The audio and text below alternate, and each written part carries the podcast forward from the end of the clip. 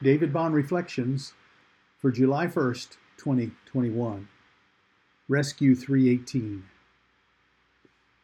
When Abram heard that his nephew had been captured, he armed his 318 trained men, born in his own household, and pursued the four kings all the way to Dan. He split up his men to attack them at night. He defeated them, pursuing them all the way to Hobah, which is north of Damascus.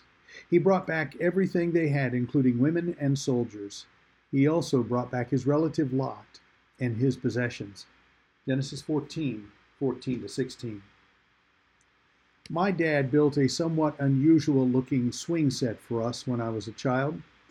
It was two long pipes cemented into the ground, sticking straight up into the air. Across the top was a heavy beam, smaller than a railroad tie, and from that beam were hung two chains. The seat for the swing was at the bottom. I don't remember using it much as a swing, but I do remember playing Rescue 8 on that swing set with my sister and our next door neighbor as people needing to be rescued. Rescue 8 was a TV program about a group of firemen who had the assignment to rescue people from perilous situations. An elderly clockmaker was trapped in the chime tower of a church and in danger of getting caught in the mechanism he was trying to repair. A girl was trapped in the sewer of a city.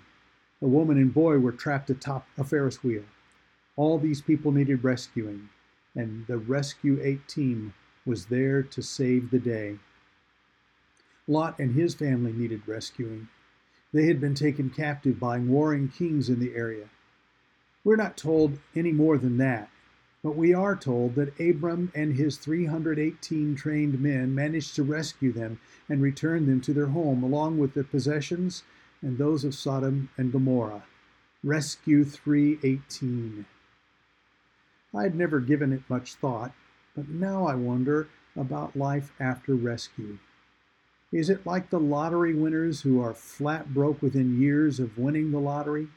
Or is it more like the newly discovered America's Got Talent winner who goes on to major recording contracts and a life of fame and fortune? In the case of Sodom and Gomorrah, the sad answer will be revealed in the coming events. They will be destroyed.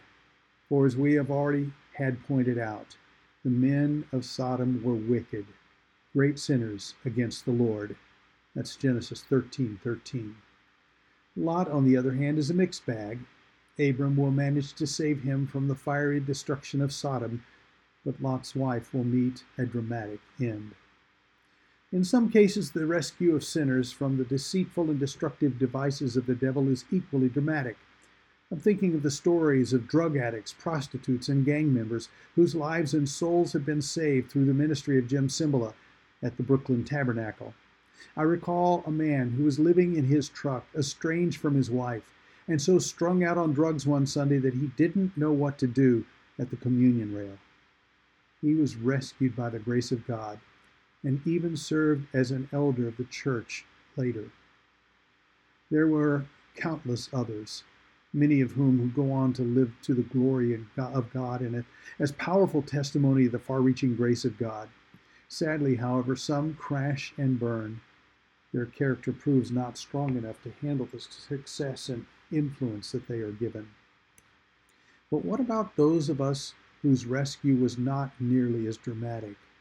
What of the lifelong Christians, the faithful followers, who have no dramatic conversion experience? They too have been rescued. Many of those who read this blog are likely that kind. What will be your legacy? Will you stay on the path of God's grace or make shipwreck of your faith? Confer 1 Timothy 1:19.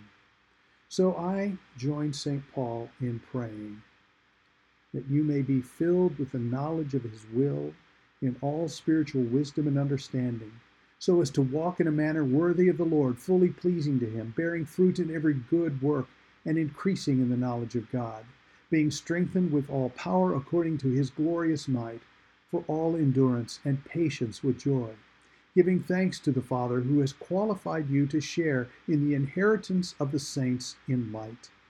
He has delivered us from the dominion of darkness and transferred us to the kingdom of His beloved Son, in whom we have redemption, the forgiveness of sins.